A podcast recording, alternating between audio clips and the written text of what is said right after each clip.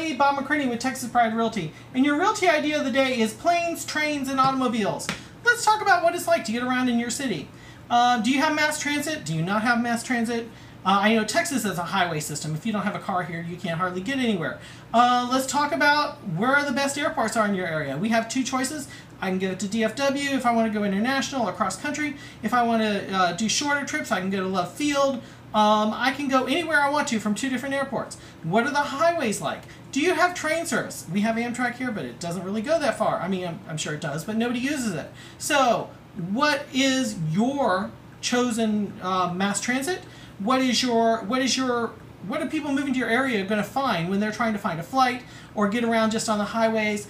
Um, talk about the, the transit system in your area and let's bring people up to speed because, like I said, they're not just buying a house, they're buying a lifestyle. Bob McCranie, Texas Pride Realty. There'll be another realty idea, idea of the day posted tomorrow. Bye bye.